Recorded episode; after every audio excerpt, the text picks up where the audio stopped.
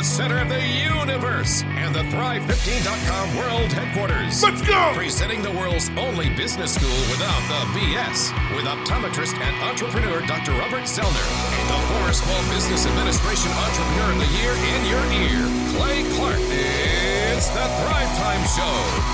Three, two, one.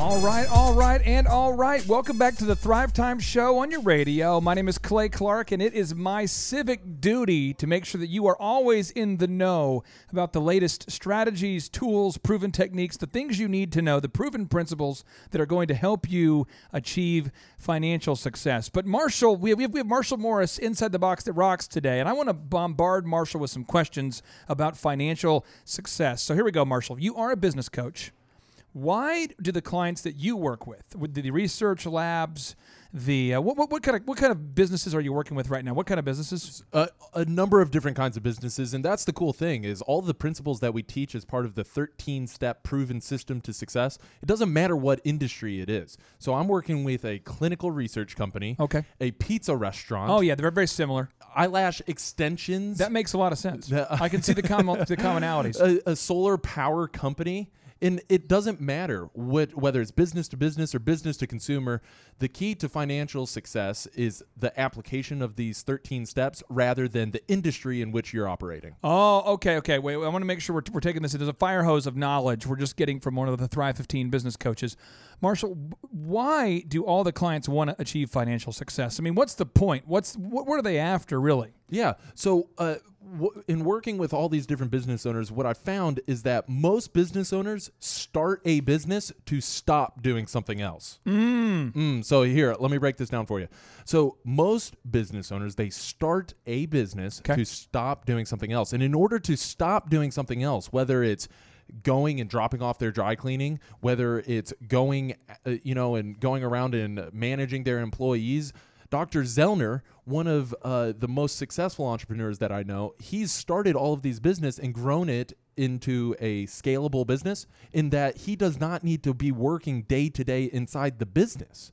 And so it's scaled, and so he does not have to. He's been able to stop the management portion of his business, even. So you got to ask yourself, what do you want to do? What is the life that you want to live? What are the things that you would prefer not to be doing? Cleaning the house, detailing the car, doing the lawn mowing, and providing yourself the financial freedom in order to then also achieve the time freedom to do that as well. Now we have Jeff Rindt on the show today. He is a psychotherapist. So I guess you you only provide therapy for psychos. Is that the yeah, idea? that's it. Uh, That's all I'm, I a, do. I'm an ideal and likely buyer then. That's why. I'm That's here. me. Can you explain to the Thrive Nation out there what it is that you do with your occupation? Sure, Clay. It's good to see you. I basically go into businesses and do emotional t- intelligence testing, which looks at different factors, uh, 16 different factors that allow people to improve themselves and then make more money because they do that. They, if they increase their uh, numbers on their tests as they grow in our work together, then they make more money. $1,300 a point, in fact, Wow. per year. Really? Yep. Okay, so you you if, if, anyone's listening right now and they say, okay, that sounds good. I want to get in touch with you. What's your information? What's your contact info, my friend? Sure. It's uh, Jeff Rindt, and my website is jeffrindt, R-I-N-D-T dot com, and my phone number is 918-742-2600. Well, now Jeff, we have uh, a new feature here on the show, and I'm Mm-hmm. sure uh, maybe maybe you're not aware of it. I know Sam's aware of it. Now people can text in to 918 851 6920. We, we, I, I, challenge you, Thrive, Thrive Nation. Go ahead and text in 918 851 6920. This morning I received a text message at 3 a.m. from a very successful Thriver, and he says, Hopefully you enjoy your workouts this this, this morning, and it's just hilarious because there's a whole group of people who could we could all meet and high five each other at 5 a.m. because we're all up before most people, and I would call the people who are up early either a entrepreneurs or b insomniacs, and they're almost all entrepreneurs, and so we're getting text messages really early. But I encourage you to text us right now to 918-851-6920. Text that business question to 918-851-6920, and we have a, a text that came in here, and I'm going to read this. This is from a Thriver who asks, he says, I want to change the name of my company, but my favorite idea has been taken by a company three hours away. They have a Facebook and no website. If I add an extra word to the end of the name, would it be okay? Okay, so we're going to get into that. I'm going to walk you through step one, two, three. Step number one, uh, my friend uh, Justin the Thriver, you need to run a thing called a Thompson report. A Thompson report. That's step number one for you, a Thompson report. What's a Thompson report? Who's Thompson? Well, a Thompson report is a, a report that a, an attorney can run for you that will show you um, if anybody else is using your name or what companies are using your name. So, as an example, uh, our uh, one of my one of my partners, his uh, company is called Oxi Fresh, O X I Fresh. So, if someone else wanted to use the name Oxi Fresh, but they were maybe a pet grooming company, perhaps they could. It doesn't necessarily mean you're going to have a lock on that name for anything. So you, a lot of times you'll see there's a restaurant in, in Dallas, Marshall, I think called Purple Cow. Isn't it like a burger Yeah. place? It's awesome. Yeah, but there's also a book called Purple Cow by Seth Godin. Uh-huh. And I believe there's another industry I've seen where Purple Cow has been used. So, step number one is you definitely want to run a Thompson report. So, it kind of leads into step number two.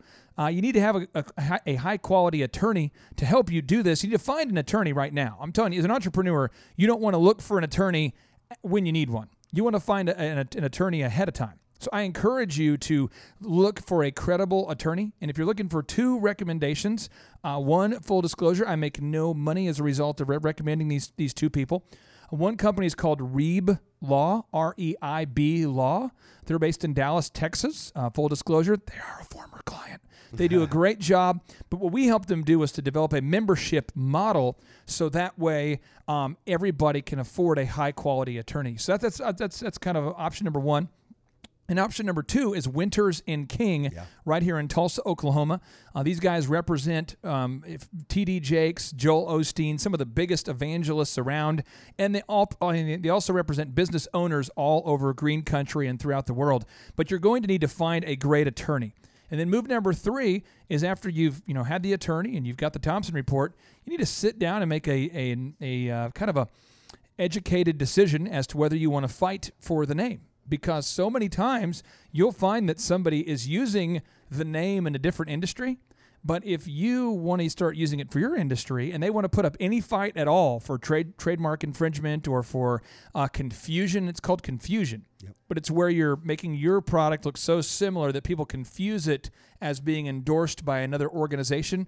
Then if they uh, claim confusion then they can send you a cease and desist letter and then you have to stop unless you want to fight in the, in the in the courts. And so that's the three steps there. Marshall, am I missing anything there? No, it, that's a great uh, point. Is you if you have the same name and you have the same brand and it looks and appears very similar, the company, depending on how big they are, they might want to take you to court. And so, if you're gonna get into that legal battle, you had better have the money and time in which to completely uh, see that legal battle through. Because the one thing that you want to make sure that you don't do is start the legal battle and then find yourself, oh my gosh, now I'm out of money for the appar- uh, for the rest of the operations of the business. Now, I'm going to give you an example of what not to do. And this is what not to do. So I want to help you. I want to sufficiently scare you into doing the right thing.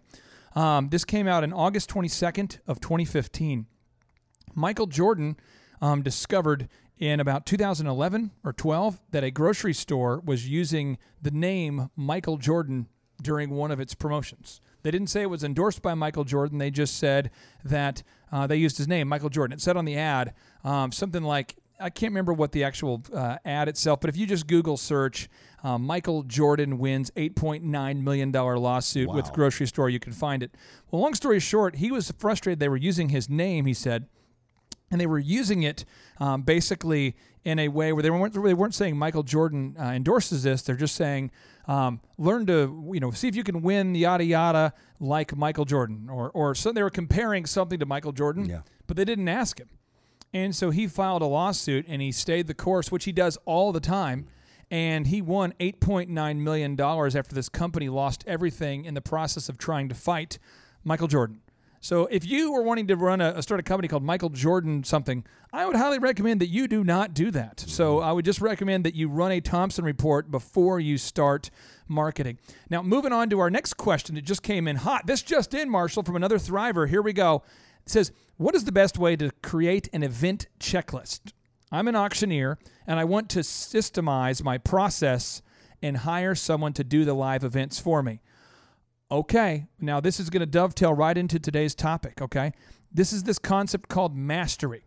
And Jeff, I want to get your take on this as Yeah. well because this is a profound concept. So many people will come to me and say, Clay Clark, how did you get to where you are? And I said, well, first off, where do you think I am?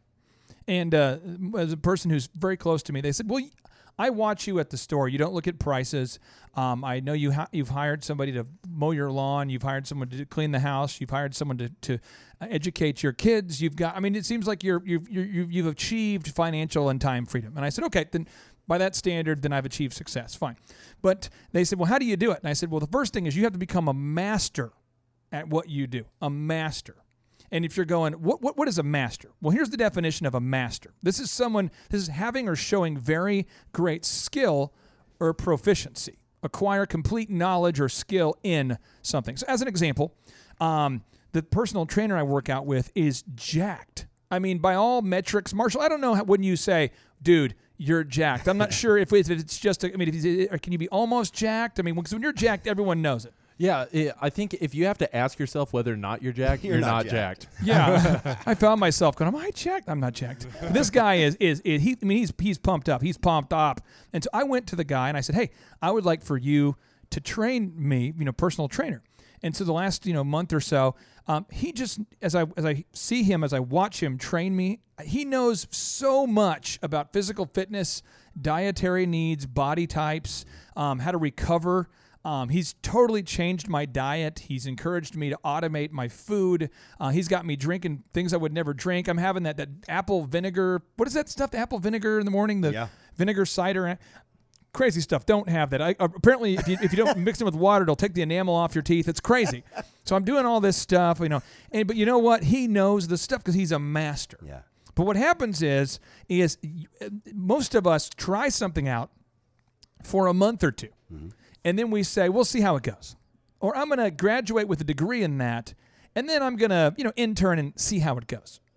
But to, in order to have major success, to become LeBron James, to become Michael Jordan, to become uh, Bill Gates, to become Steve Jobs, to become the guy who owns the successful chain of haircut businesses, to become the guy who owns the uh, chain of, of anything, you have got to have intense focus on one thing. And at that point, you'll, you'll become this thing called an enigma an enigma. Now, an enigma is something that's very hard to understand or explain. So, Jeff, I want to ask you, how long have you been interested in emotional intelligence? How many how many weeks? How many minutes? How long have you been interested in that subject? I have been interested in that since I was a little kid, like two and a half, three years old. I can remember my dad was a military guy, and I had to mano- manipulate him emotionally to make sure I was safe. And from that point on, I've been interested. You know, So, so here's the deal: mastery is what the world calls creativity, brilliance, skilled, Mm-hmm. dominant, genius, world class. You insert the adjective. That's what the world says. Right. But the world never asks, "How do I become a genius?" Right. How do I become brilliant? Because I'll tell you what, I am not brilliant in the world of physical fitness, but my trainer is. But I am very, very good at what I do Yeah. as a business consultant Yep. Because of my um, massive amount of focus on becoming a master in that given subject. And so we come back, we're going to talk about becoming a master of any given subject and how you can take your business career to the next level. Stay I tuned. used to believe we were burning on the edge of some. Uh, my name is Cody Albright, and this is my wife, Rachel Albright. and we are from Inola, Oklahoma. Uh, we don't actually own a business yet. We're starting uh, a business with my father-in-law, her dad, uh, Sierra Pools and Spas. We actually heard about it from my dad, who listens to the Thrive Time show on 1170, and he's an entrepreneur, so he recommended this conference to us. I have learned mainly just the skills to get started with the business. I kind of came in like not knowing even where to start, where to begin, just feeling a little bit overwhelmed with the whole process. And I feel like Clay really gave us the information to not only get started, but once we do get started, to get moving with the business and actually get things rolling. Being in the beginning process, I uh, I don't know much. I didn't coming into this uh, conference. I didn't know much about uh, sales, business, um, marketing, and uh, nothing I learned in high school. And so I, I feel like I learned actually a tremendous amount of things, practical things I could put to use. Uh, I would describe it very welcoming, uh, atmospheric, warm. Is that a word? I guess. so. Yeah, it's very um, relaxed. Clay is very um, great speaker. He made it really fun, lots of energy. So yeah, it was a great experience. Very homey. It's awesome. It's a little bit eclectic, but um, you definitely get a sense of what they believe in and um, their energy here and their purpose here. You can definitely see it all over the walls and everywhere. I would describe him very well, a very well communicator, um, very funny, very energetic, uh, very passionate, very knowledgeable, uh, and just fun to listen to. It's very interactive. Um, Clay always was there to answer any questions that we have. Um, at any point, we could answer any que- or ask any questions, and he was very willing to answer them. And even in between, um, he's very approachable. Talk to him about anything. I would say they're missing just the jump start to get their business to a place where it's um, um, serving them and where it's really making the profit that they want to see. It's it's accomplishing the goals that they have in their mind. I just say they're missing the practical skills to make that happen. Clay does not try to upsell you on anything. Um, he's definitely here to just help you out. He wants to give you all the skills that um, you need to get your business where you want it to be. So there's no pressure. It's totally relaxed. Yes, I would say I would describe it no pressure, and I'm a people pleaser, so um, I would fall into those sort of things and uh, things. But yeah, I would say it's very relaxed, very non-pushy. It's definitely worth your time. It's definitely worth the money um, because all the things that he's going to teach you, um, you learn them in a very quick amount of time, but they're all very applicable if you actually put in the time to use them.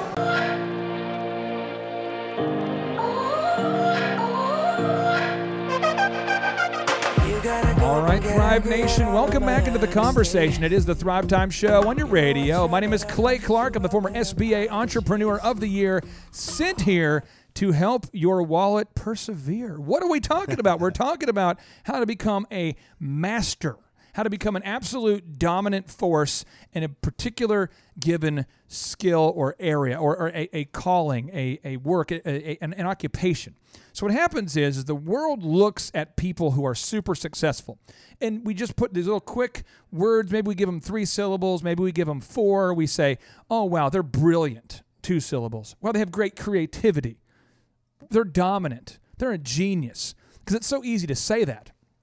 But then when you go back and you study uh, LeBron James and you study Steve Jobs and you study Sara Blakely, who started Spanx, and you study um, Mary Kay and you study Michael Dell and you study just insert the billionaire, the millionaire, the success story, and you will find a disproportionate amount of time and energy they've devoted to a given subject, a level that is so disproportionate that people start to call them an anomaly a, a level where people start to say they're an enigma. This is somebody who deviates from the standard. You know, they're they're they're eccentric. Centric is to do what everybody else is doing, right? But they're eccentric.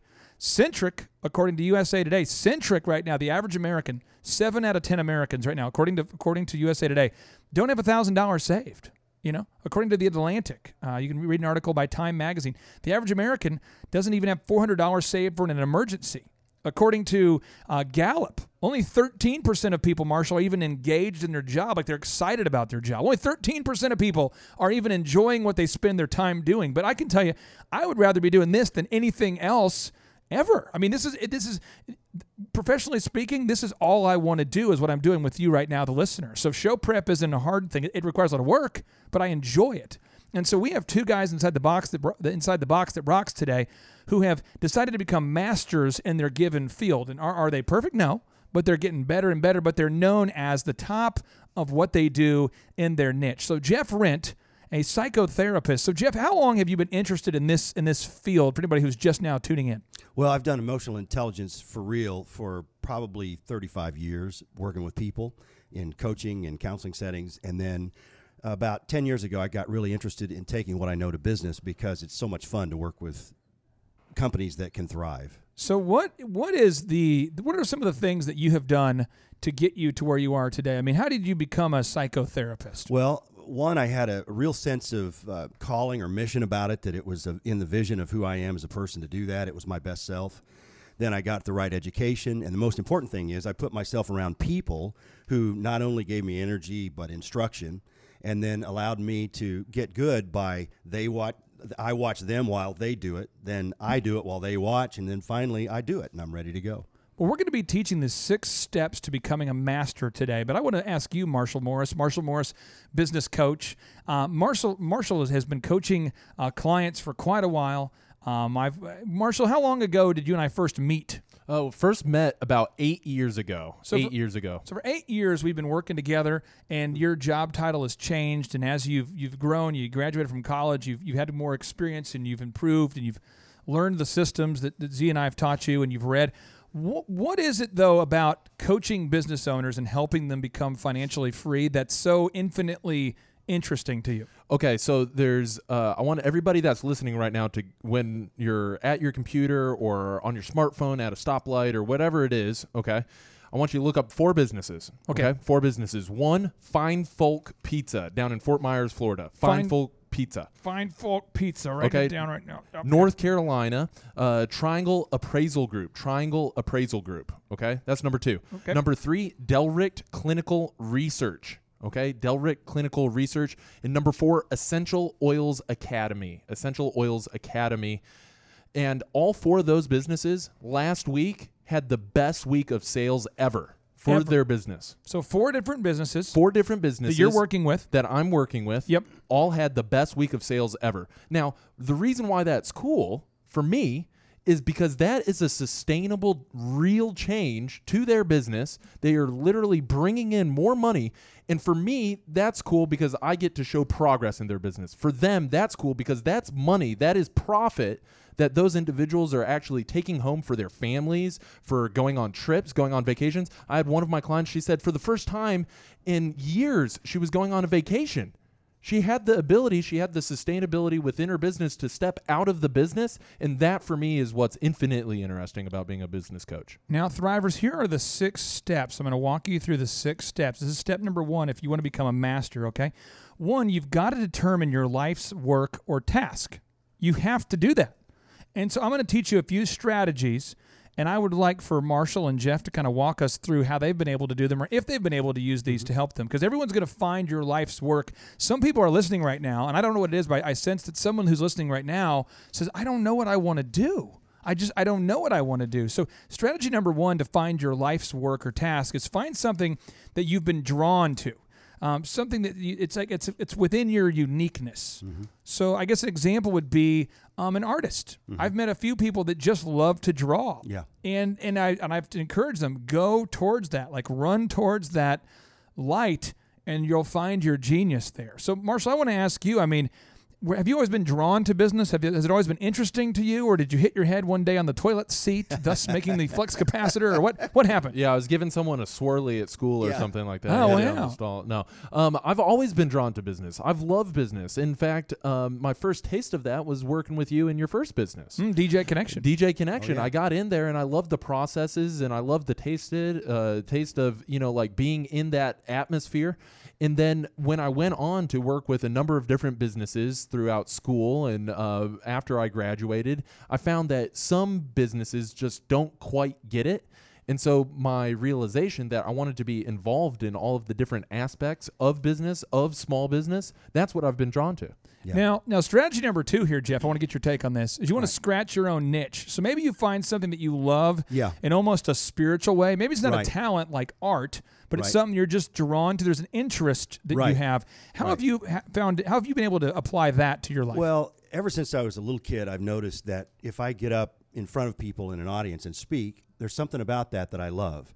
It was scary at first, but I noticed that I loved it. So I started developing that uh, opportunity as I went through in life and have done that my whole life. It's just kind of something that I do now all the time. I teach all the time.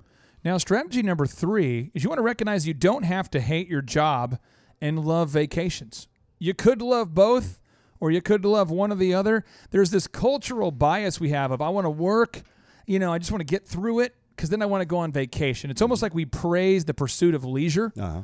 whereas the people who win in Right. life love the process. That's right. Michael Jordan was obsessed with practicing. And when you listen to any of the interviews with Phil Jackson, he says he just loved practicing. He loved playing. He loved lifting weights. He loved all the stuff you're not supposed to love. He loved all that stuff. So it's so important that you fall in love with the process. It's just very, very important. And the final strategy I want to talk to talk to you about is listening to your inner voice. Maybe there's a force or a sense within you and you're going, you're getting kind of weird. Mm-hmm. well, here, here we go. Socrates, Leonardo, Napoleon, Albert Einstein, the, all these people felt like they were drawn by an actual voice. And so we come back, we're going to talk about what do you do when you're feeling like you're being drawn by an inner, by, like, by like a spiritual voice or an inner calling? What, what are you going to do with that? Because we want to teach every listener how to become a master today. What do you mean? I'm Augustine Iacopelli, and I'm from Wichita, Kansas, and uh, CEO of Augustino Brewing. Well, I heard about them from, uh, uh, I'd already been a Thriver on uh, Thrive 15, and uh, through that platform, I found out that uh, there were in person wor- workshops and one on one coaching available, so I decided to check it out, and it's been fantastic.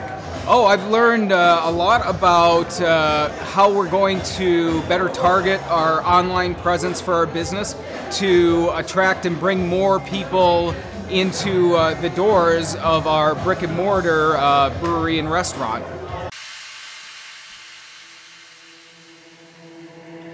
My life is a movie,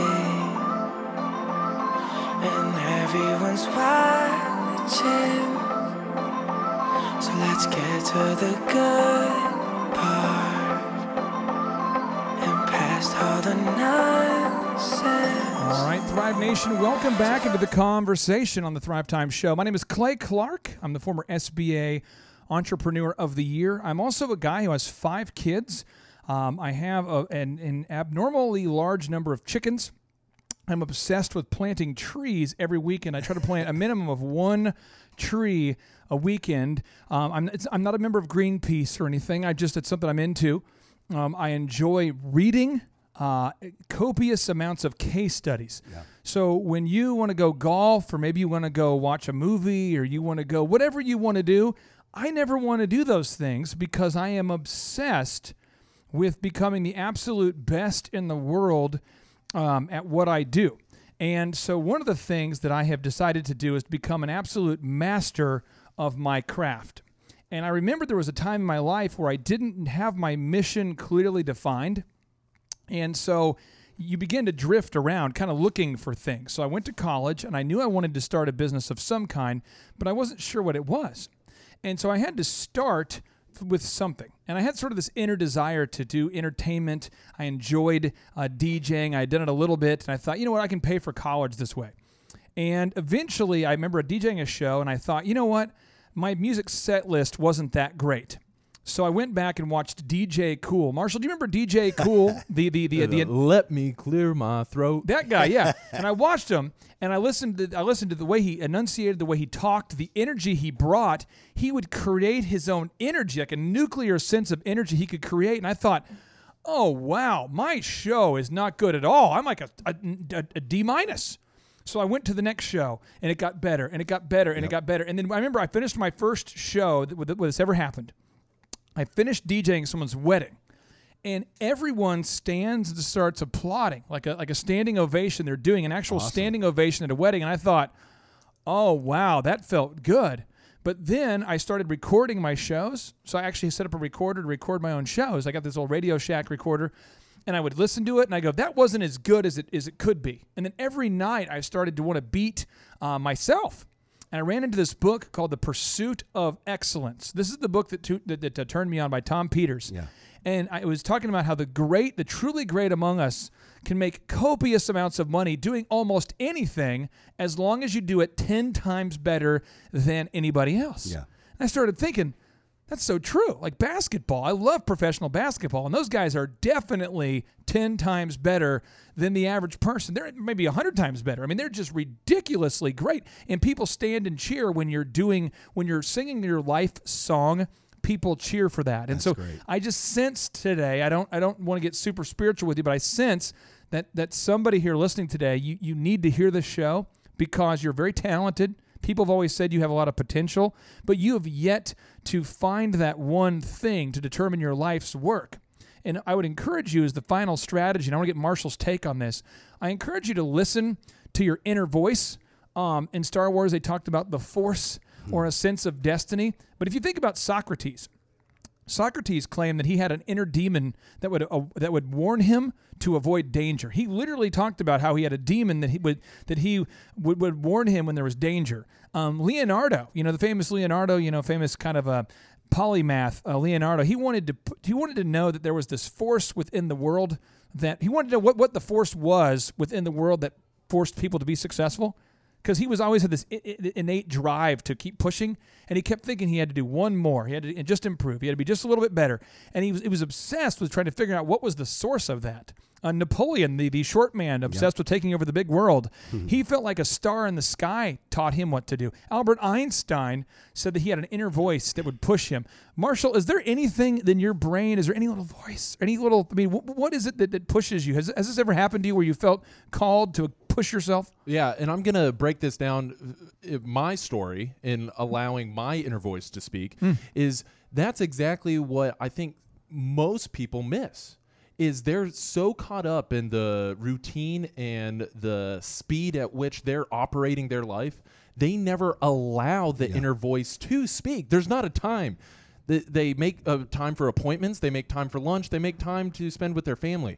But when are you scheduling time to allow your inner voice to speak? So one of the things that was profound, uh, profound impact in my life is I read a book called Tools of Titans. It's actually Tim Ferriss's new book, mm, and he yeah. talks about different strategies in which to do this. And he said by the pure exercise of just waking up 15 minutes earlier and spending quiet time whether it's uh, with a song that you enjoy or whether it's in the quiet darkness uh, before you wake fully up, but just allowing some time for your thoughts and your inner voice to speak to you, that in and of itself has allowed me to bring more clarity and crystallized vision to what I'm supposed to be doing. I love that. And I want to pile on with that, with, with just to give you a little Tim Ferriss knowledge. For anybody who doesn't know who Tim Ferriss is, he has had the opportunity to sit down with billionaires, millionaires, um, best-selling authors, uh, super talented musicians, actors, and Arnold Schwarzenegger, Jamie Foxx. I mean, just you can go on and on.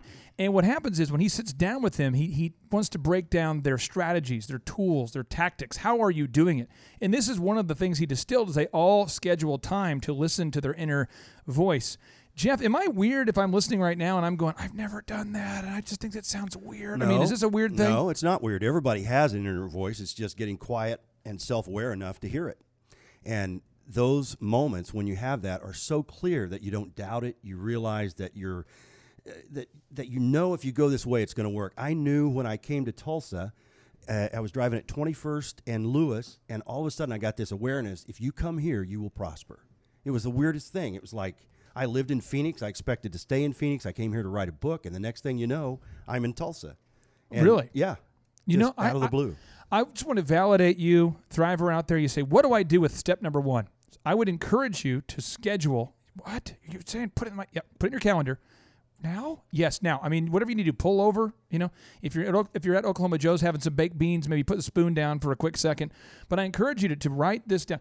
Schedule one hour a day. Just do it for a week to think about your life right now of mm-hmm. where you are versus where you want to be mm-hmm. and go back until you can find yourself think back reflect back and go what was when was a time where i loved what i was doing or i mm-hmm. loved the activities i was pursuing because there might be your area of focus but the step number one is you must determine your life's work now Clay, step can number I say yeah. something about that Yeah, real quick? sure. It's very important. The way to determine how to hear that voice is first of all to think back about the things that you love in life, the times when you've done something that you absolutely love. Another time is something that you're really good at, and another is a time when you saw that there was a problem that needed to be solved. And generally, people's calling come out of one of those three things. This is this is huge. Now, if you're listening right now and you're going, "Who is this guy?" Um, one thing that's really exciting about our show is we like to have experts on the show who know what they're talking about. And so, um, Jeff Rindt is actually a, a psychotherapist who's devoted his career to emotional intelligence. And, and when he tells you to do something, go do it. I mean, if you're not happy with where you're at in life, the worst case scenario is you make one of those 360 degree changes, so you're right back to where you started.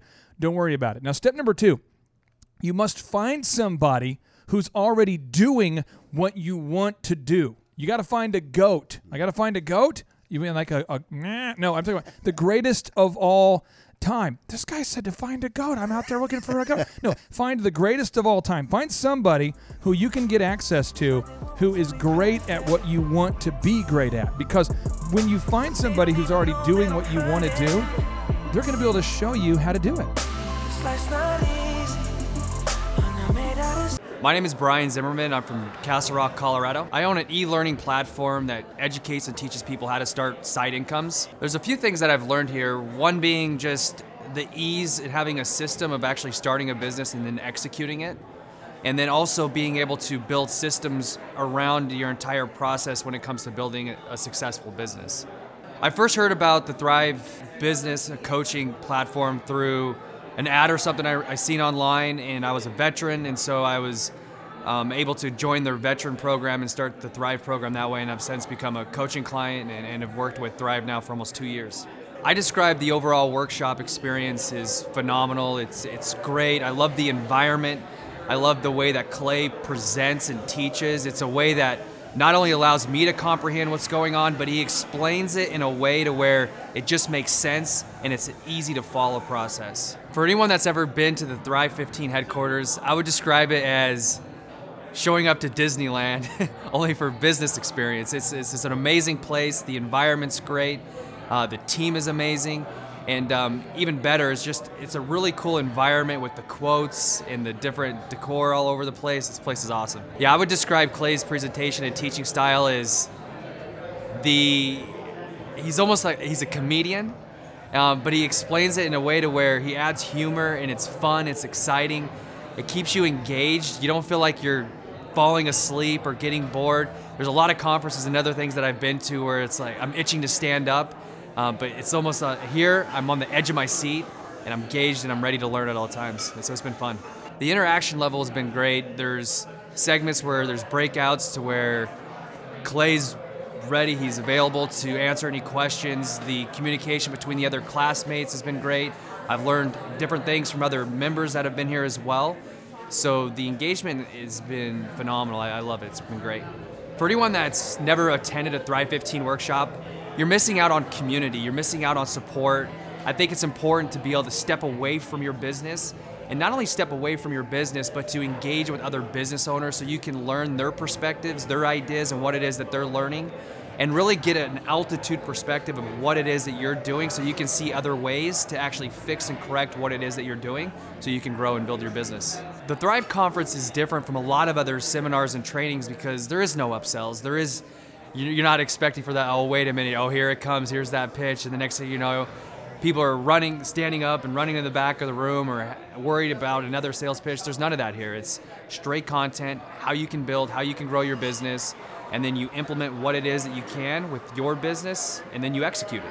I would recommend that other people attend the Thrive 15 workshop because if you're looking for an easy process to follow, a step by step system, and have support and guidance, this is where it's at. I have attended a lot of different trainings, a lot of different seminars, and I don't think there's been anything as easy to follow, at least for me, as this not only the teaching style, but then the direction and then the imp- implementation and the plans that they've laid out here at Thrive 15. This life's not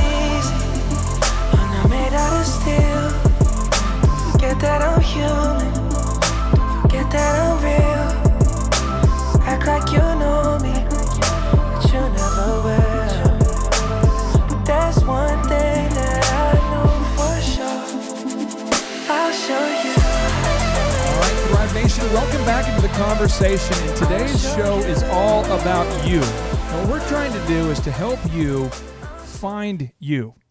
Help you find you? Yeah, see, this is the thing. Every single day, I wake up with great enthusiasm knowing I'm on a mission. So this is this is just I give you three examples recently that have happened to me that I I realize I process life differently than the majority of people, and, I, and I've learned to do this. But uh, my dad, about six months ago, passed away, and my dad died um, from ALS, which is uh, if you don't know what Lou Gehrig's disease is, basically your body begins to atrophy one part at a time, and then you suffocate, and that's how you pass. And uh, somebody pulled me aside and goes, "Man, how how are you getting over it? How are you coping with it? Do you have any regret? I mean, do you miss your dad? Do you?" And I'll say this: I miss my dad, but religiously, from a Judeo-Christian perspective, I really do believe that uh, you know this life is like uh, the worst part of Coweta and heaven is like the best part of a resort. You know what I mean? It's like it's like a huge, huge polarity. Why is he talking on Coweta? Come on. If you live in the worst part of Coweta, you know what I'm talking about. But the thing is, is that I believe he's in a better place. And yes, I miss I miss the conversations, but I know I'm on a mission. And every week I scheduled family time. So the other day when we had family come over, uh, they came over at six and they left at eight. And I had fellowship with my mom, and I love my mom, and I love spending time with my mom. And you know what? If I wasn't married, I would spend more time with my mom. But I love my wife, and I love my kids, and I love Dr. Zoellner, and I love you, the listener. And I have to find a place for everything. I got I got to schedule time, block out time. But I know that I'm on a mission. So when the death happened, it didn't freak me out. It didn't make me. I didn't. I didn't have a breakthrough after a breakdown. I wasn't like, oh my gosh, now I see the world differently. Um, I didn't freak out. You know, another example that was kind of interesting is uh, recently we were working. uh, We had a Thrive conference, a, a- a conference here, and a Thriver was going through the toilet of life. What they did is they went up to Thrive Time Show, and they bought a ticket. They flew here from half a country away. They get here, and you just could tell they're going through some stuff. And the guy says, "Man, I, I'm I'm so sorry. I just have a question for you, and I just feel kind of dumb even asking, but." and he put himself out there. He stood out there, very vulnerable, talking to me one on one. And I said, Hey, let's go to lunch. And I don't go to lunch, right? And I could do anything with my time I wanted, but I know that that's my mission was to help that guy. So after the conference, I talked to him again, and he's going, I'm not even paying you. Like, what is, I, I just struggle to understand your motivation. And I said, Man, it would cause me psychological dissonance to not call you because I'm on a mission to mentor millions. That's my goal. And so, Jeff, I want to ask you because you are a psychotherapist. When somebody finally finds their mission and they're not pursuing it, can you talk to me about the feelings of dissonance or what dissonance yeah, means? I sure can. I really believe that the greatest pain of all in life, while we face difficult things like you just said about your dad, the greatest pain of all is the pain of a wasted life. Mm. And we know we're wasting our life when we're not moving toward the goals and the callings of our life. And I don't know how we knew, know this as human beings. Dogs don't sit around and wonder this, I don't think, but we do as human beings. We can contemplate our own existence. So we need to really work to survive. That's important. But then, then we need to connect with people. We need to achieve the things that really matter, and we need to develop a sense of self mastery that is listening to that voice. Now, uh, Thrivers, I'm going to give you an example real quick about it, the, the, the second step, which is you must find a mentor. You must find an apprentice. You must find a coach. You must find a, a goat, the greatest of all time. You got to find somebody who knows what they're talking about, okay? Because because after a formal education, you must begin what I believe to be the most critical phase of your education, and that's the practical education. Okay, so step. This is there are different phases under this step. Okay, so phase one, Marshall, you've got to learn to value learning over money. You got to sometimes take a pay cut to mm-hmm. learn from a Jedi master. Talk to me about how you've seen this happen with your clients. You've seen it in your own life. Walk me through the Marshall Marination perspective of this concept of working to learn, not just to earn. So if you're always working for the money, the the money being the goal, if you're always looking at that, then you're never going to improve. And so the thing that we have to fall in love with is the process and the process of learning. And once you've made the process of learning and continuous improvement the goal, then forever you will continue to reap more and more reward, mm-hmm. more exponential reward. And so with my clients, they've been humble enough to say, look, I don't know everything. There are certain areas in my business that, regardless of who it is, I need a coach. I need somebody to hold me accountable to what it is that I need to do. And so that's what they've reached out, and that's the role that I serve for all of my clients. So phase one is you want to learn to value uh, the learning over money. You want to focus on learning over earning. Phase two is you want to become coachable. Now, coachable is a weird, weird deal because coachable is saying, and I, I'm, I'm going to give you a notable quotable that someone needs to write down right now because if you write this down, um, it could change your life. This little, little, little phrase I've given to so many clients, and they've told me, "Oh my gosh, that was that was the one that did it for me." If you always seek criticism and not praise, you will always get a raise. If you always seek criticism and not a, and not praise, you will always get a raise. So what's happening is many many people, thousands of people are now going to thrivetimeshow.com and you're clicking on conferences and you're booking tickets. So you're coming here to this event. And do you know why thrivers why when you come here you get to to sit at a, at a big desk? Do you know why there's multiple screens surrounding you? Do you know why you can ask questions? Do you know why we have a coffee bar? Marshall, do you know why we have four speakers that envelop the room? Do you know why we break every 45 minutes? Do you know why we do, Marshall, do you know why we do all these things? Why do we do all these things? Educate me. Because the customer, we asked them, hey, what can we do to improve your experience? And I have personally given over 1,000 speaking events for you know Hewlett Packard, O'Reilly's, Valspar. Insert the big brand. I've been there, done that. Drop the mic, boom. But so now we come here, and I'm wanting to know, hey, what what what could we do to better serve you? We surveyed Thrivers, we called you guys, and what's happening is is the feedback is phenomenal. You guys are going. This is exactly how I wish a conference would be. Oh my gosh, you Yeah. guys are geniuses. No, no, no, no, no, no, no. I am not a genius. I am a master. How did I mm-hmm. become a master? Because I mm-hmm. gained mastery over. How did I do it? Because I sought Chris, I, I sought out and I said, what can we do to make it better? And then over time, we built this for you based upon what you wanted. Now, phase three is you want to move toward the pain toward the struggle and toward the resistance. So I watched for like the 20th time, not that I have a problem, but I watched uh, Pumping Iron with Arnold Schwarzenegger again this weekend with my son. And Arnold talked about how if you work out until you have pain, Yeah. you'll never gain. But if you work out past the pain, he says, once you can't do anymore, try to do two more. That's where the growth is. I want to ask you this, Jeff. I mean, psychologically speaking, I'm not qualified to talk about it, but why is it that it seems like that you can't really learn any people learn as a general rule as a result of it's kind of like, you, like, failure is a um, prerequisite to success Yeah. almost Yeah. Yeah, unless you have a mentor i mean walk me through why Yeah. why do we have to move towards that pain I, I always tell people that all victories in your life are going to be V shaped. They start with a great vision and lots of energy, and then in your own energy and your own ignorance, you ruin it or it doesn't work. And then you begin to pick yourself up, persevere, get better at what you do, and then find yourself surprisingly, serendipitously thriving. And it's really a cool thing to see people do that. The people that don't do that have never persevered, so they haven't set up a feedback loop that Oh, teaches them now. to get into it, right? Now, this next phase, phase number four, is deep observation versus passive learning. Now, deep observation. So, just this this, this past uh, Thrive Time workshop. What's so fun is we have them every month. And you, you the Thrivers, you're, you're coming back and bringing friends. You keep telling your friends. We, I mean, the reviews have been awesome, and you guys keep coming back and back. You're bringing your friends from all over the world. It's exciting to see this happen. But Marshall, when you just did your last talk, I mean, you had uh, uh, people that were that were cheering. They said very nice things, but you still were asking them, "Hey, what could I do better to serve you? How could we improve? We want to make this better." What is wrong with you? Why are you why are you deeply observing, and why are you not just you know uh, passively learning? What, what what has caused you to do that? Okay, so you have to do the deep observation. And so if you look at the lean startup method, lean startup method, it comes from a gentleman named Eric Ries. Yep. Re- Ries, Eric Ries. Yep. He talks about the lean startup method, and it's four parts. One, define. Two, act. Mm-hmm. Three, measure. And four, refine. Repeat that one more time. define, act, measure, refine. And so we're talking about the third step here, measure. And so I we defined, Marshall, you're going to do the first day of the speaking event.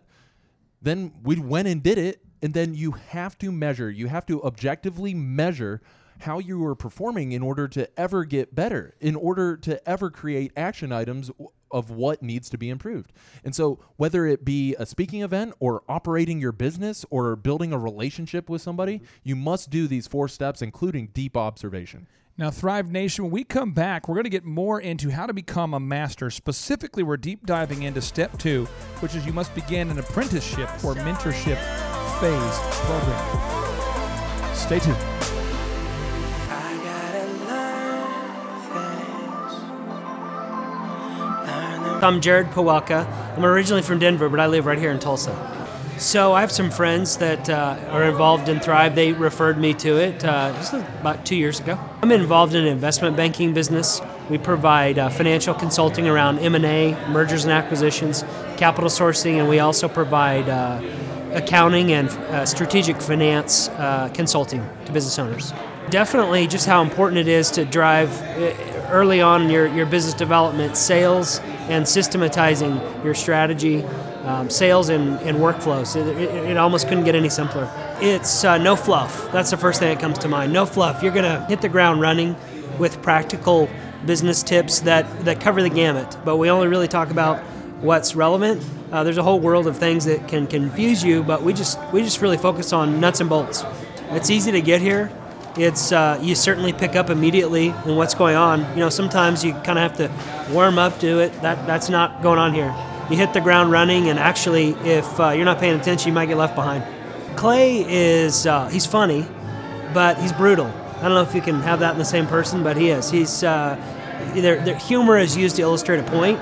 So I describe describe Clay as again no fluff, someone who's direct and to the point, doesn't normally waste a lot of words to get to uh, practical tips and ways to even customize it for your business. There's an opportunity to interact with him, which that's probably why you come here. So you're going to interact with fellow conference goers, thrivers, uh, and Clay and part of his staff. So uh, there's breaks. You're going to interact at you know deeper level in between, but you can raise your hand and ask questions on an interactive basis. It's not going to be a crowd of 5,000. So if you've never attended a Thrive Time workshop, you're missing a, a, a chance to really get down to brass tacks in a short time period.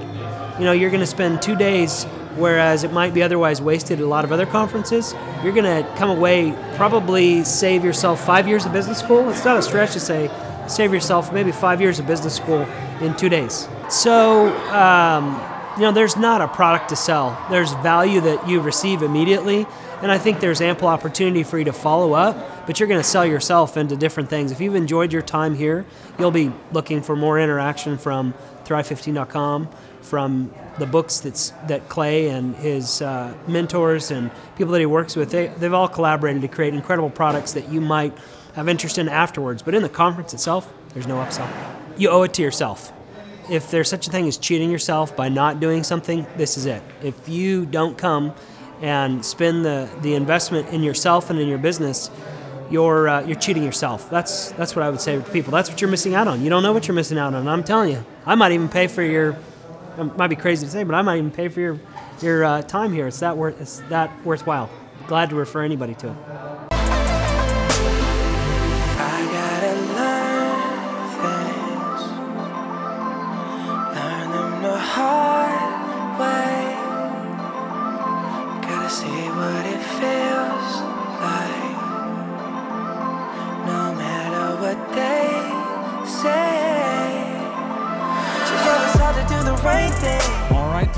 Nation, what we're talking about today is how to become a master of your craft, how to become somebody who's an outlier, how to become eccentric. Um, I remember just years ago, just as an example that, that was profound to me, that made a big impact on my life. I was looking at uh, Michael Jordan's career and Kobe Bryant's career. And I started looking at them and, and kind of looking at Michael and what he did and what Kobe was doing because I loved basketball and I loved watching those guys. And Phil Jackson made the comment that Michael Jordan consistently got to practice well before anybody else. And he always has and he always will. And that was he did. He, he was just so obsessed with becoming the best. And I thought, man, you know, I'm a disc jockey. And a lot of DJs, what they want to do is they want to hang out, they want to socialize before the show. But I want to become the best. I want people to have almost a pseudo spiritual experience. When I DJ, I want them to say that was the best show ever. And it didn't happen to me right away. It happened to me about five years into my DJ career. And so I went to Carlton Pearson. Now, Carlton Pearson is, I know he's kind of a controversial figure in Tulsa, But uh, um, I guess some fun updates here for you. One, his life's being made into a movie where Martin Sheen is going to star uh, Oral Roberts. And then the main character from 12 Years a Slave, who was nominated for an Academy Award, he's playing Carlton. And if you don't like him, you're really gonna not, not going to like the movie. But the thing is, it documents his his uh, life and his his journey. Well, the thing about Carlton is his speech coach was Oral Roberts. Follow me on the, on the. Someone should write this down. His trainer was Oral Roberts. Now, Oral Roberts, his coach was Napoleon Hill, the best-selling suc- uh, success help, help uh, the self-help author of all time. And Napoleon Hill's mentor was Andrew Carnegie. So when you follow that lineage, I'm going, hey, sign me up. There's things to learn. And I think it's kind of like uh, eating fish, you know, spit out the bones, take the meat, whatever. But the thing is, so I'm talking to Carlton, and he has such an ability to communicate effectively that I'm thinking, man, this guy, he could teach me anything. And this is still when he's the head pastor at uh, Higher Dimensions Church, which at the time was one of the largest churches in Tulsa. And when he taught me how to transform my gift of communication from um, just to, I don't know, you'd call it where it's it, it's uh, functional, it's passable, to approaching great and what that looks like. One thing he encouraged me to do was you don't want to see anybody one hour before you ever do a speaking event, ever one hour. And I'm like, well, what what do you do? And he says, focus deeply on the audience and the individual in the audience that you want to impact and what their needs are. Deeply get into their mind and think about this is what I came for. This is what I want to learn. This is why I'm here. And be, because I have sacrificed my time to be here, you owe me a performance and not just a talk. A performance. And I thought, oh, wow. I mean, that's a different thing. And I'm going, real? And it's like, Carlton, what does performance mean? He says, I'm talking about if you're not breaking a sweat, if you're not bringing it, if people cannot feel the passion on a tangible over, they, they just feel like you were sent on a mission, then you do not deserve to be on that stage.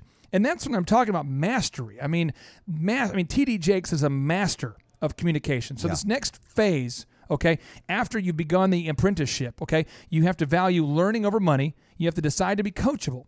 Then you have to move towards that pain, towards that struggle. Nothing's worse than doing a speaking event when no one claps. Yeah. Oh, it's brutal. And then the deep observation. You want to focus on what could I do better. Now you start to acquire the skill. Here's where it gets fun now. My daughter's starting to do this on the, on the piano. She's starting to be able to play by ear. So she can start to hear and then play without the music. Mm-hmm. You're acquiring that skill. Now, Marshall, I want to pick your brain on this because for basketball, and I, I I might be speaking at a, at a turn here, but I feel like you developed most of your skills after you graduated. Yeah, absolutely. Is that true? Yeah, very much so. So when you played basketball at Jenks, uh, and, and this is my understanding, I only saw you play one time, but it was more of a mechanical thing. Sure. And then it seemed like in college it became a thing where the skills were developed, and you could now be like working. Uh, it's almost like your body. You could you, mentally you could be focused on strategy and not the mechanics of how to dribble, how to shoot, how to pass. Uh, to, to continue this ana- uh, this analogy, or it's not really an analogy, but a parallel, Yeah. if, if you will. Um, wha- the same thing happened in uh, college sports. Okay, Mm-hmm. is they saw me play in high school, and they allowed me to continue to be the person. They recruited me to be the same person I was in high school. Now, after I graduated college, I went down to Costa Rica and I played professional basketball down there in Costa Rica. And that was some of the most fun basketball that I ever played. Why? Because my vision, my talents, my uh, my uh, skill set was naturally a great court vision. Now I had the body type of a post player, and I had the interest in running the floor like a guard, and so I finally got to play in positions that I never previously was. I was bringing the ball up the basketball court because I was more fundamentally sound than a lot of the guards. And now playing recreational basketball now, I'm getting to do a lot of things that I never got to do when I was playing competitive basketball. And now I, I would say that probably across the board in all of the different positions, I'm a better basketball player now. I can't do all the physical feats of strength that I used to be able to, but now I, you know, I, I'd say uh, I've developed in my areas of weakness. And I would say this in terms of skill acquisition, you want to practice until you can't get it wrong. You Yeah. want to practice until you um, really know what you know, what you know. So Jeff, I'm gonna I'm gonna pick on you now, okay? Yeah, Because you're a go. psychotherapist. Yeah. And you've probably met with thousands of clients at this yeah, point. I have. When you sit down with people, walk me through your methodology now. Like, what is your if you're sitting down with someone for the first time Yep. and they call you? First off, who typically calls you? What kind of person typically calls you? Well, I get a lot of calls from business people who are wanting help in their business to try to get people to get along or try to be more prosperous by working as a team. And then my family clients and things like that are generally related to uh, marriages having trouble or kids that are out of sorts or whatever. And so I'm re- really involved in that. And what I look for first is the opportunity to connect with them. I mean, I tell them that it's confidential. I tell them that we're going to talk about stuff here that they can talk about freely. Uh, they're not. It's not going to be judgmental. And then I tell them we're not just going to talk about your feelings. We've got a target we're shooting at, and I tell them what the target is next, and that's being your best self. I can unpack that, but that's basically where I go. Now, when you say uh, becoming your best self, Yeah. what does that mean? Well, it means uh, moving toward uh, development in your life where it gives you bursts of aliveness and excitement. Like when you built this place, Yeah. I'm sure that you felt something like that. When I look around here, I'm amazed at how wonderful this place is, the great work you guys are doing. I'm serious. If you guys have not had an opportunity to take care, be involved in a seminar or come here and see what's going on, this is an amazing place. And what's your website? Thrive15.com. Thrive15.com. and people can link on and get something that way. You're just you guys are killing it by reaching into an audience that there's a great need for personal development. That's basically what I do on a personal level.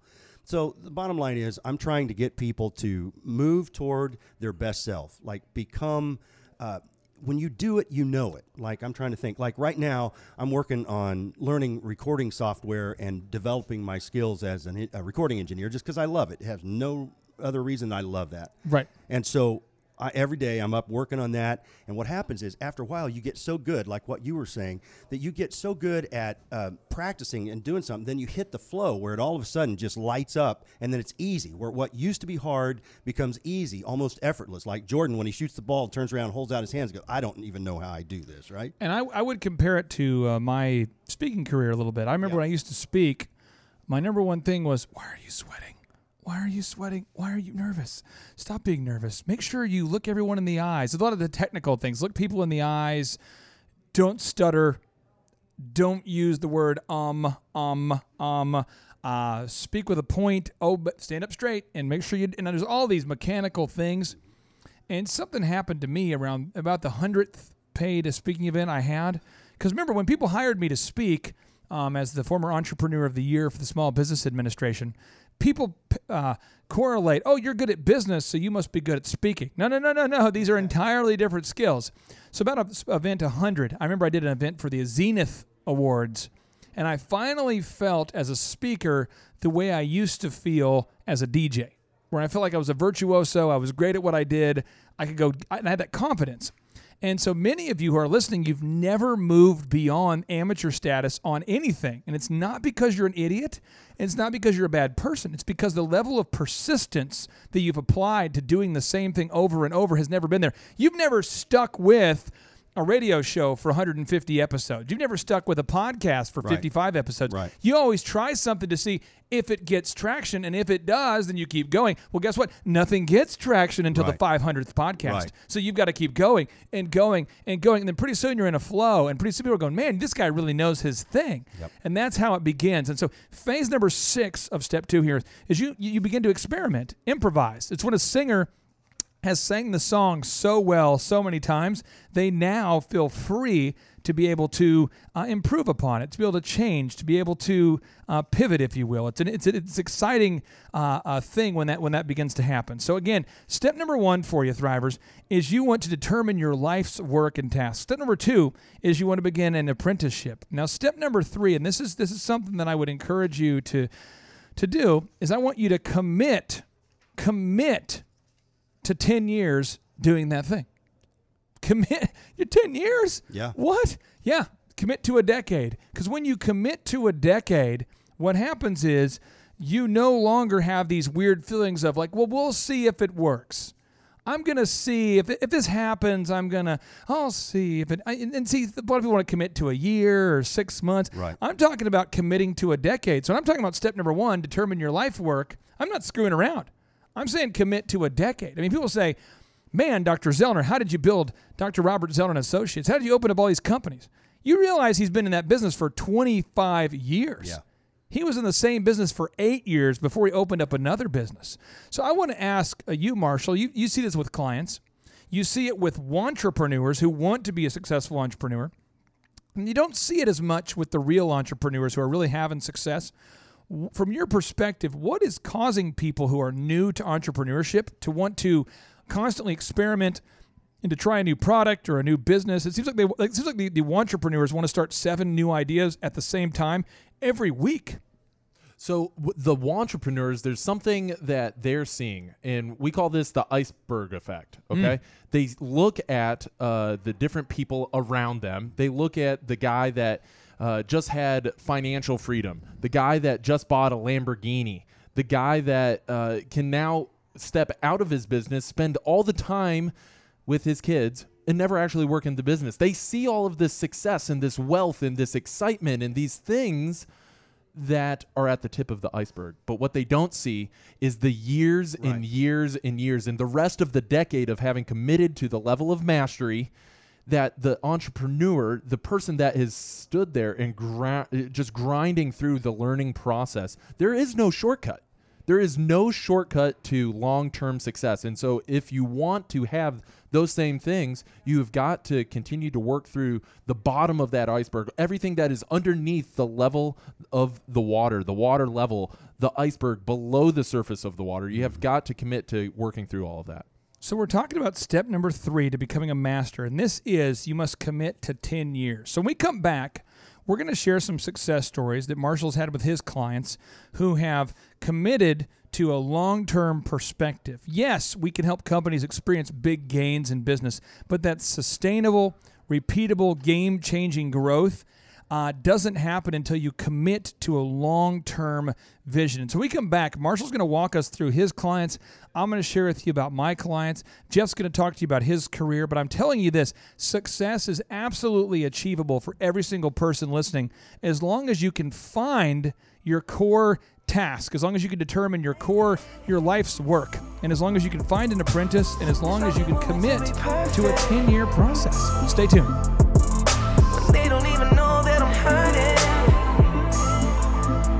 Hi, I'm Jeff Finn. I'm from Wichita, Kansas with Augustino Brewing Company. So, my business partner told me all about Thrive. At first, I thought he was kidding, but being here, it's real deal. Being here, I'm learning that systems is a number one thing that you've got to have. Without the systems, you can't be successful. There's a lot of energy that goes on around here, and it's, it's something that you feel all the way through, even during breaks. This place is pretty relaxed. People here that they greet you every morning.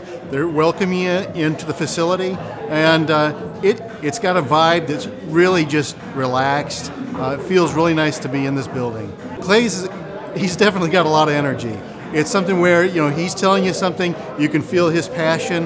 It's something you're, you're taking away a lot of information, and he's condensing this down. But boy, it's something that's down to earth, and, and you're just walking away knowing that you've got the information you need to be successful. So far, the, the workshops have, have been delivered in such a way that you know the audience is asked to contribute. It might be something of reading from the book, you know, one of the notable quotables, or asking the questions. He's always prompting for questions. People who haven't never been to a Thrive Time conference, they're missing a lot of information that could help them take their businesses to the next level. So with Thrive Time, there's no upsell. Another thing that you get with this conference compared to others, there's a desk. Thrive Time, I think, is going to be a, a big benefit to me and my organization. I'm going to be able to take this information back and apply things immediately.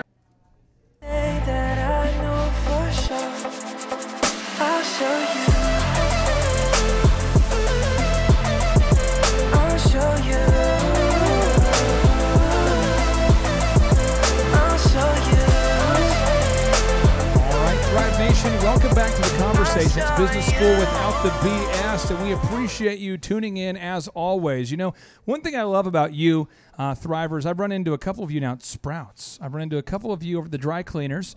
Uh, I've run into several several of you at Oklahoma Joe's, and one thing I've, I've discovered is that many of you are up at 5 a.m. And so there's this new club, this new fraternity. I'm calling it the High Five at 5 Club. What's happening is, is many of you you're sending me text messages pre 5 a.m., which is hilarious because my phone's turned off, but I love it because I can see when it was sent. And uh, with our new format, you can now text in any business question that you want at all. And we, we commit to answering each and every one of those questions. So you can text us 918 851 6920. That's 918 851 6920. Earlier on today's show, we answered a few of the questions. And now we're getting into today's topic. We're talking about how to become a master, someone who's truly great at something. Because what happens is most of us are just, I don't know, mediocre at everything, right? And I am too. I'm mediocre at most things or average at most things, whatever you want to call it, below average, you know. But the thing is is that you want to become great at one thing because the world will line up and pay you when you're great at one thing. And so we've been teaching you today these six steps to becoming a master. And step number one, if you're just tuning in, is you want to determine your life's work. If you missed how to do that, then I encourage you to go listen to the uh, podcast version of today's show at thrivetimeshow.com. Step number two is you want to begin an apprenticeship program. You want to find a coach or a mentor or somebody who knows the way, who goes the way, who has the, your sincere uh, best interests at their heart who is trying to um, show you the proven path. And then move number three is you want to commit to a 10 year process. And so I'm going to give you an example. I want all the thrivers right now. Thrivers, I know you have smartphones. I know you have laptops, iPads. Many of you have both. Here's what I want you to do go ahead and Google carpet cleaning quotes. Marshall, can you Google carpet cleaning quotes? Can you Google carpet cleaning quotes there? Type it into the Google search. Do you see that, my friend? It's coming. It's coming. We're, It's- we're, we're connected to the internet. Oh, nice. Now, if you'll kind of scroll down a little bit, and if you could, do, do you see the, the results there? Is it pulled up yet? Oh, it's coming. It's co- oh, it's Oh, so good. So good. It's a fast, it's a fast connection the we have. world, the World Wide Web. Okay, I might have to do a little. I'm going to go over here. I'm going to do this this one instead. I'm, I'm scrolling down here. So here we go. If you will Google that, you will find that the, the company that comes up top in Google is Oxi Fresh. O X I Fresh. They're a client. Uh, full disclosure: John is also an investor in uh, the Elephant in the Room Men's Grooming Lounge.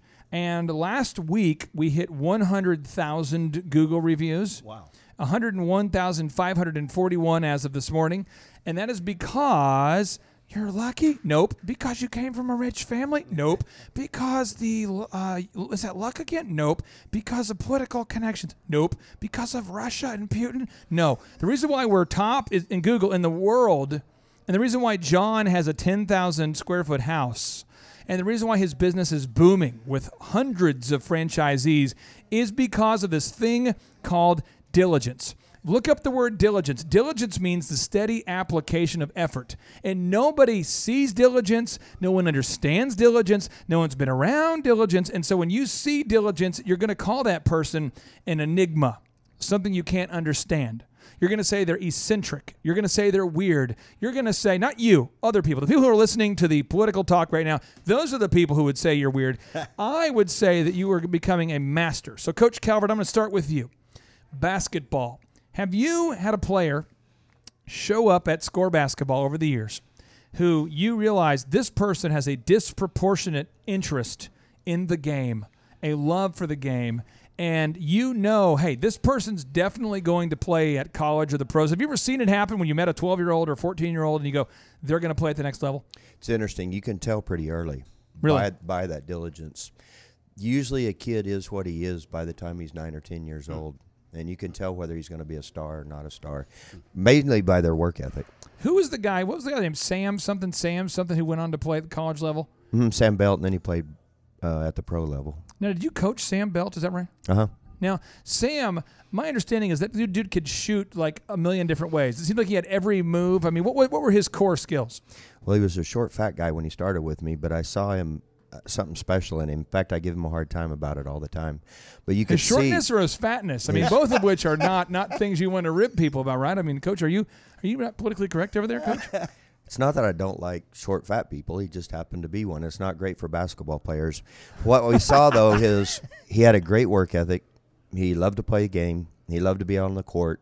You could tell he was already intel- intelligent. He loved picking things up. Everything I t- I teach him, he would pick up. What was his? Uh, what were some of his, some of his offensive moves that he used to be effective at college and the and the uh, high, well, I guess at high school and then the college level? Well, he was a six eight guy that was really strong, and he could post up. He could shoot threes. He was a great passer, and so his skill sets were just way high. If he had to go just on his ability, he couldn't jump two inches off the floor, but he had great skill sets. And so when you met with him, how did he improve from the time that you met the guy until he went to the pros? Uh, wasn't very tough. We had to get him a lot tougher. He wasn't quick. We had to get his feet a lot quicker. How'd you get him tougher? Tougher. You do things. Well, one thing is you make them do things they don't want to do. You make them do sprint drills. You make them do rebounding drills. You make them do things where it's like it hurts, kind of. So you run through the pain. You run Yeah. through. You push through the pain. If you're going through hell, you might as well not stop, right? Yeah, and that's what we do with our kids now. Is we give them things that are harder than what they think they can handle. So I'm going to tell you some things that I do, Thrivers, to my kid. Then you're going to say you are not a good person. That's fine. Uh, my son, he says, I want to get some ice cream. I said, cool. You know, you got to go in there and pay with cash at Braum's. He goes, what do you mean? I said, here's two dollars. You go in, you get it, you figure it out. People are going, your son's five. Why are you making him go into the store by himself? Some people say, is that ethical? I don't even care. Okay, I'm not gonna wear my, I'm not gonna make my son wear a helmet so that I can get the approval of some uh, bureaucrat somewhere. So the thing is, he goes into Braum's and he comes back in and he's like, "Dad, I don't want to ask. I'm like, cool, then let's go home. No big deal. I'm gonna, in fact, I'm gonna go in and get some ice cream myself, and then I'll just eat it on the way home while you watch. That's my plan. So, well, then he's like, I'm gonna go do it.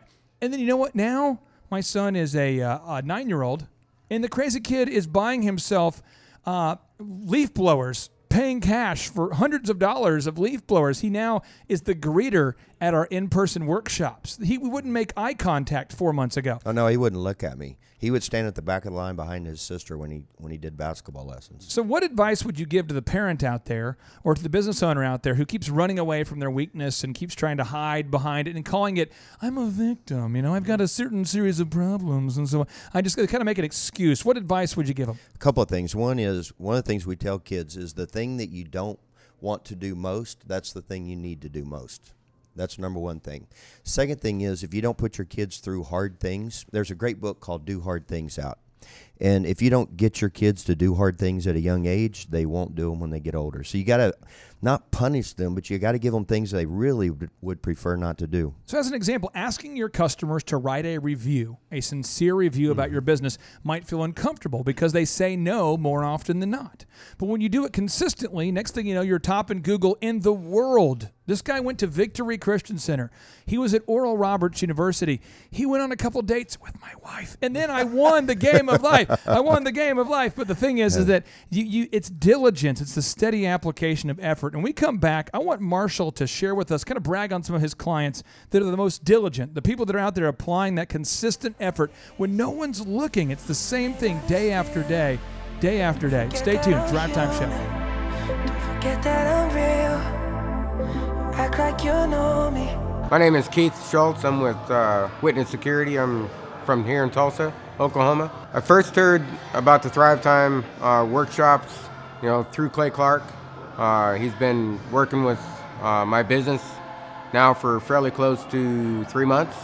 Uh, it's been a phenomenal experience of him being able to teach us his methods and processes just on a one-to-one basis, and then he uh, talked about the workshops on his radio program, so therefore we decided to come. A few things that we've learned is uh, just the simple basics of you know how to do sales appointments and how to convey your thoughts to our future clients and be able to help them decide what they need as far as their security needs. And also uh, just the basics of the internet and how to function that and make that work for you in a business. Also, as far as not only the internet, but just the general roundabout business uh, principles that you need to convey to everybody so that people will call. The overall Thrive Time experience that I've experienced here, not only is it just exciting, just the way that it's mixed with uh, just funny stories, funny real stories to be able to help people understand that you know building a business is hard work and not only is it hard work but it is rewarding if you follow through with the same principles and methods that he uh, puts forth if you choose not to do so then you probably choose to fail his teaching style is amazing out of the fact that uh, he's able to tell stories that not only are they real uh, but they're funny but yet at the same time uh, teach them with a principle that we can apply to each and every day-to-day uh, practice in whatever business it is. So therefore, if you take these principles that he applies, you know, through the stories that he, he conveys and everything, it's virtually a guarantee that they'll work. What are they missing if they never attend? They miss the opportunity to be able to go out on their own. They miss the opportunity to be able to uh, do things for their families and be able to uh, have the time that they need for the things that they want to do. I've attended a few workshops in the time or conferences in the in the past, but as a rule, they do have something that you're going to have to buy in the end. That's the thing about this. There is no buying at the end. Either you take the th- principles that he provides to you with the and the methods that he provides to you at no cost for the most part and make them work for you, then there is no upsell. It it's he provides you the materials for you to do the work. And if you choose not to do the work, that's between you and whoever. Uh, but he's not trying to sell you anything. He's just trying to help you. I'd recommend just about anybody, and I have recommended in the last three months, I've recommended dozens of people to at least listen to the program and try to apply some of the things they uh, they talk about in the on the Thrive Time show. And if you do, I guarantee it'll work. Just got to apply them. There's one thing that I know for sure. I'll show you. I'll show you. All right, Thrive Nation, welcome back into the conversation. Today we're, te- we're teaching you, we're showing you how to become a master. It's so easy to become an amateur. It's okay to be, it's, it's so easy to become adequate. It's so, and here's the crap that we have to fight through right now as a culture. This is the crap that's in your head that you have to fight through. I remember when I DJ'd my first show, and the guidance counselor told me, you did such a good job for your first show, justification, and you have so much potential. Anybody with a pulse has potential. And so I went out there and I thought to myself, oh my gosh, I did so good given it was my first show and I have so much potential. Well, then when I saw the video footage of my show, I realized my first DJ show was awful. I remember one time the, the father of the bride came up to me and said, How long have you been DJing? That's not a good question to ask, you know. And I said, "Oh, only a couple months." He's like, "Well, I'll tell you what. Given that you're just starting out, I mean, you're doing really good." The bride sent me like a two-page complaint letter. I'm just saying, like, you don't want justification. You're either in the pursuit of excellence, or you're in the pursuit of mediocrity. And Andrew Carnegie, the guy who was the world's wealthiest man during his time, he jockeyed back and forth with John D. Rockefeller to be the best. He said that people who cannot motivate themselves beyond mediocrity he said again, the people who cannot motivate motivate themselves beyond mediocrity must be content with mediocrity. That does not feel very good. So Marshall, Marshall, let's brag on some clients. You have some clients you're working with from all over the planet, all over the globe, specifically from coast to coast, people in New Orleans, people out there in Arizona, you got people in New York, all different clients you're coaching. And you're coaching these people, by the way, for less money than most people would spend on hiring a barista. If you're going to go hire a barista, let, let me walk you through the math. If you hire a barista, you're going to pay this person like what, 10 bucks an hour, 9 bucks an hour? No, I'll pay a minimum wage. Okay, you're going to get a crappy barista, right? right. And then what you do is you pay their health insurance, you pay the rent, you pay the lease, whatever. The point is you're going to spend about 11 bucks an hour and you hire them to work 4.3 per weeks. Not that I track that, not 4 not 4 weeks, but 4.3 weeks per month. You're going to spend roughly 2 grand a month. And for about that or less, you're coaching business clients and helping them radically increase their sales with no contract.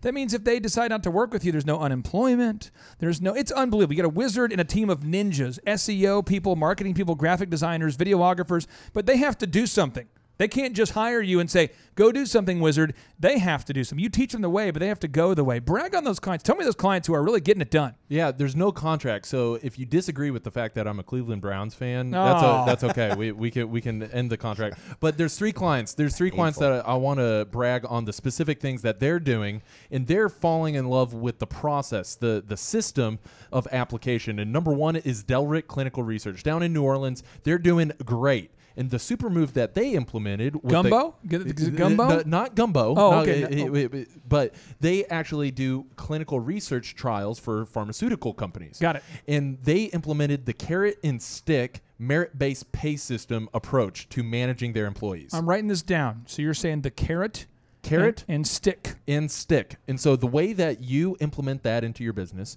is you want to reward, provide a carrot for your employees for the behavior that you want.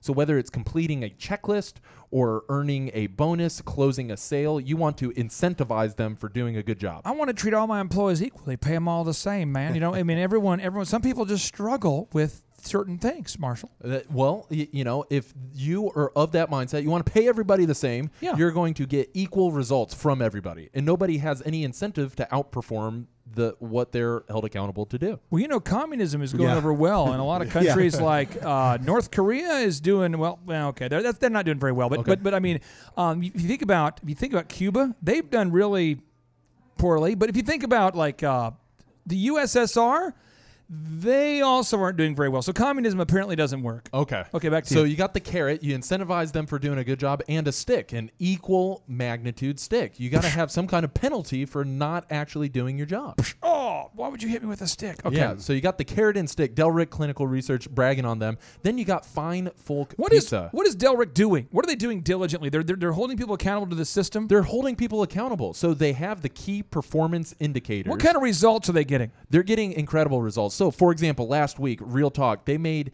$18,000 of profit. Profit? Profit. I'm having a hard time saying that.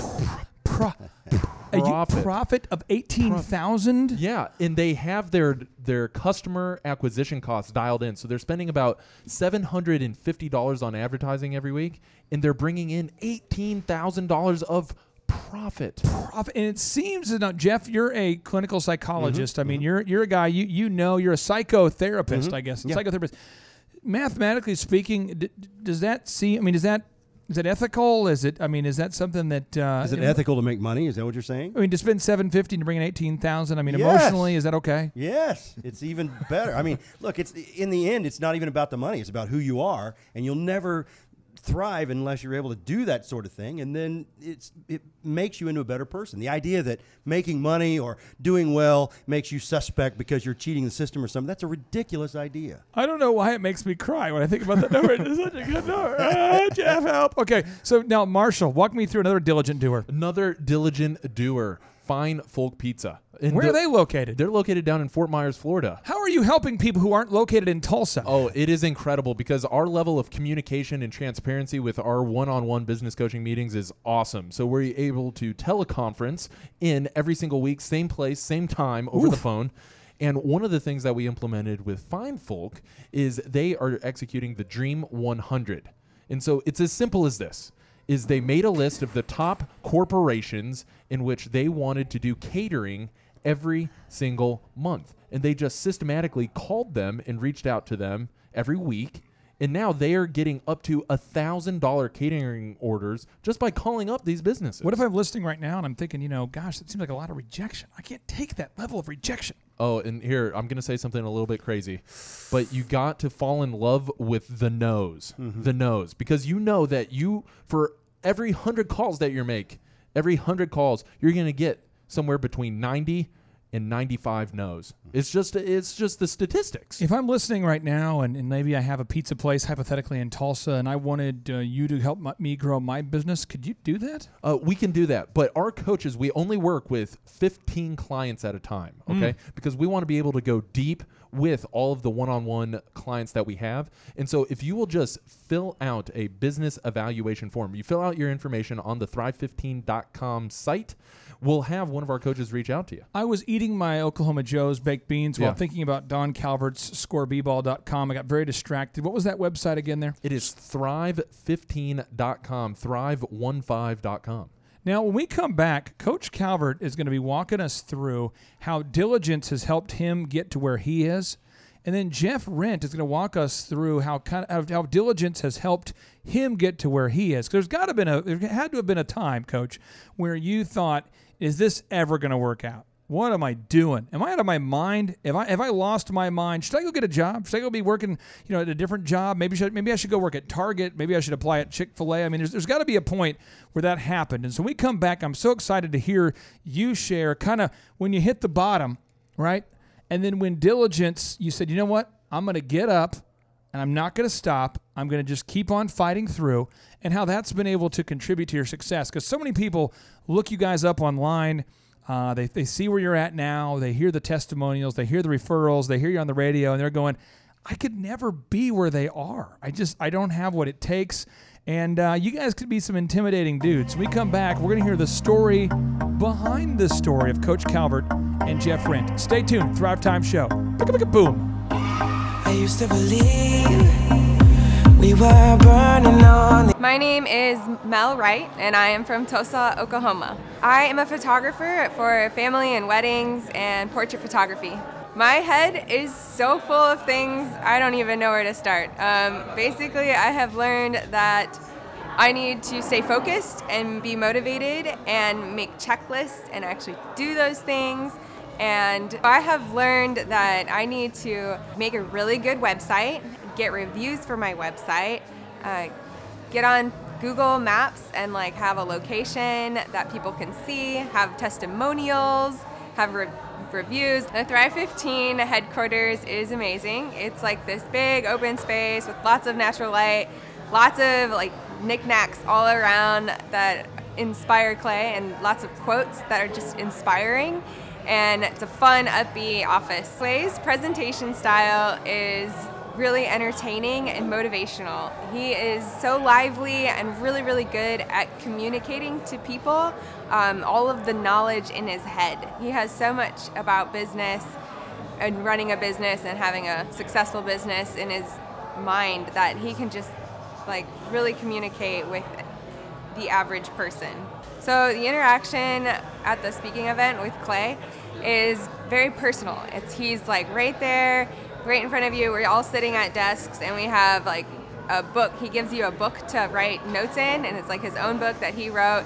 And he is going through it with you step by step, um, letting you ask questions, answering those questions, giving examples, writing on a whiteboard. He's got videos, he's got lots of like um, visual and emotional and like sound that you can really learn everything he's telling you.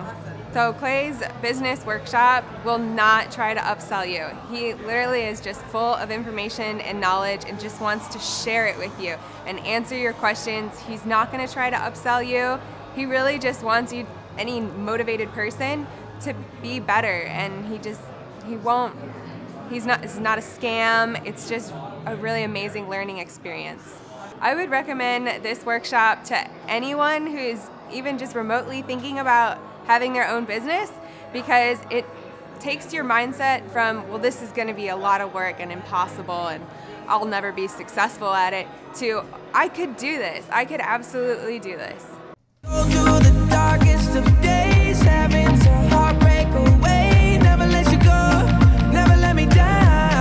All right, Tulsa, Tulsa, Tennessee people in Texas, people who drove here all the way from Texas, from California, the thrivers who drove here drove here from Florida. We had thrivers driving here from Boston, people who flew in from Toronto, people who all over the world are tuning in to this podcast at thrivetimeshow.com.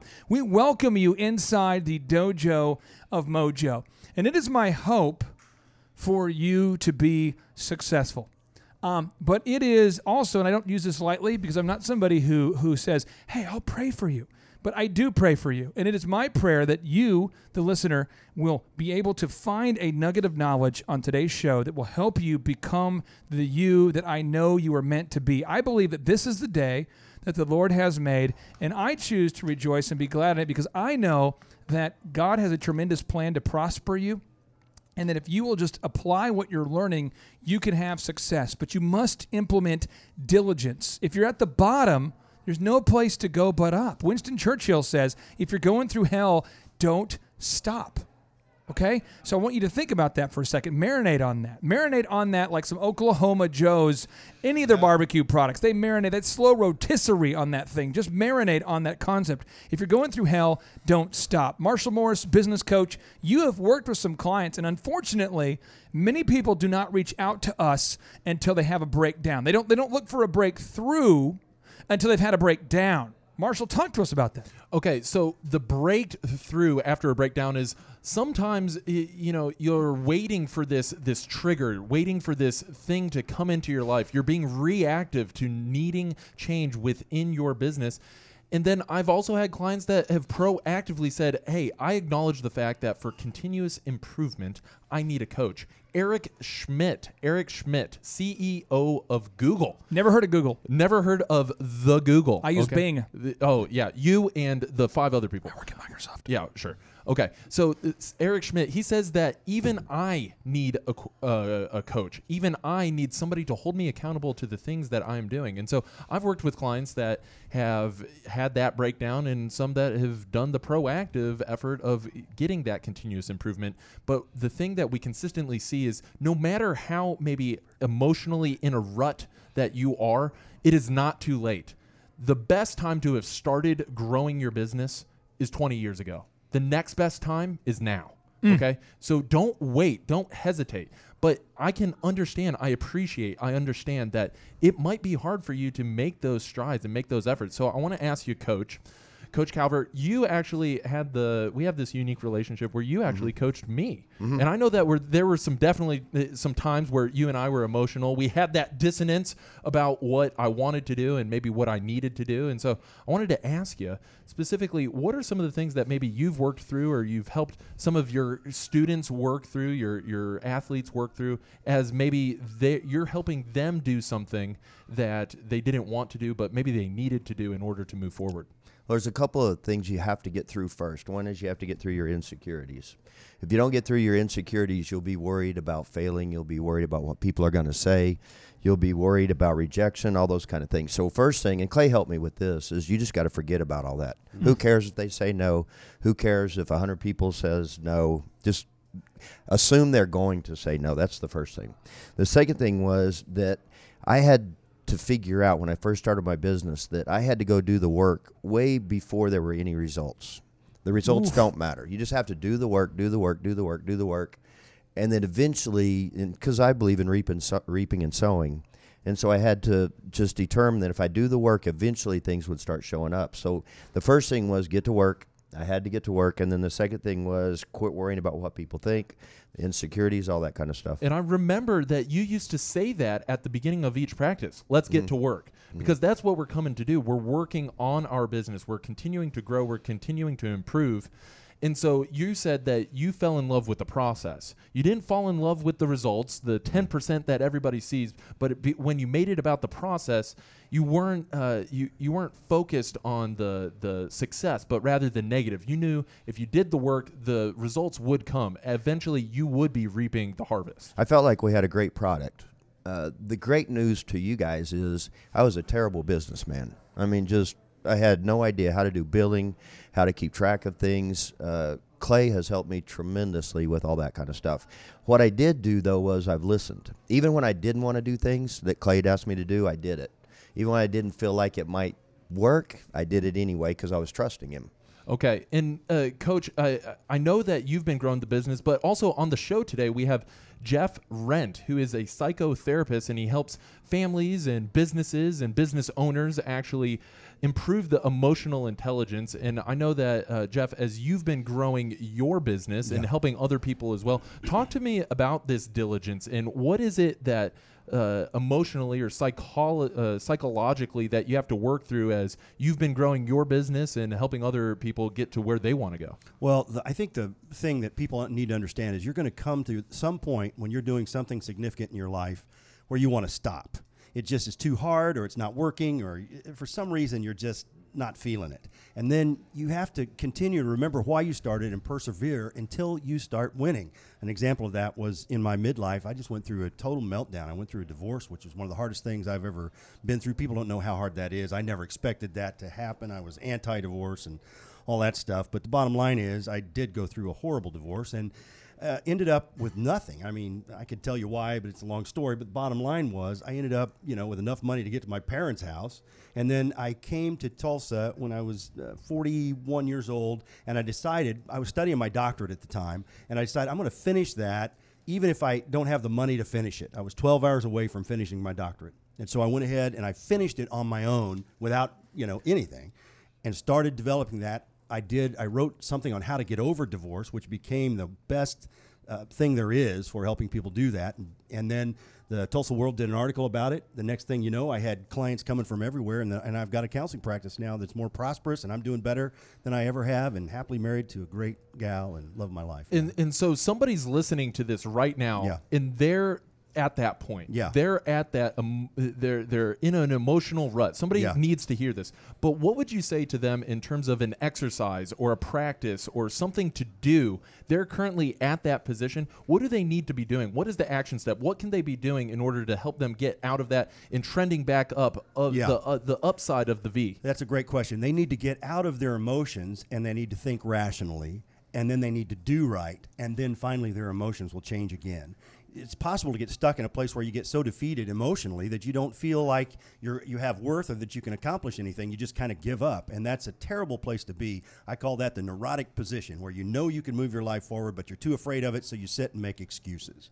And what somebody has to do is dig down to think right instead of, like Coach said, thinking that they're uh, insignificant or insecure. They begin to talk about who they're made to be, and there's greatness in us. And then set a vision, start doing it. And that's what I did, and it worked. It to- totally brought me out of it. It, and i so I want to just communicate to everybody listening that if you are starting a business or you're having aspirations of starting a business, entrepreneurship is can force you into maybe some of these emotional experiences. What you are doing is building a business by yourself. It is your business. And so what I want to ask Clay in Clay you can you can hammer this home is for the businesses that you've helped grow is th- do you see this consistency do you see this as something that everybody goes through is this just part of the entrepreneur uh, entrepreneurship path Well, I think what we're going to see is that success is not normal.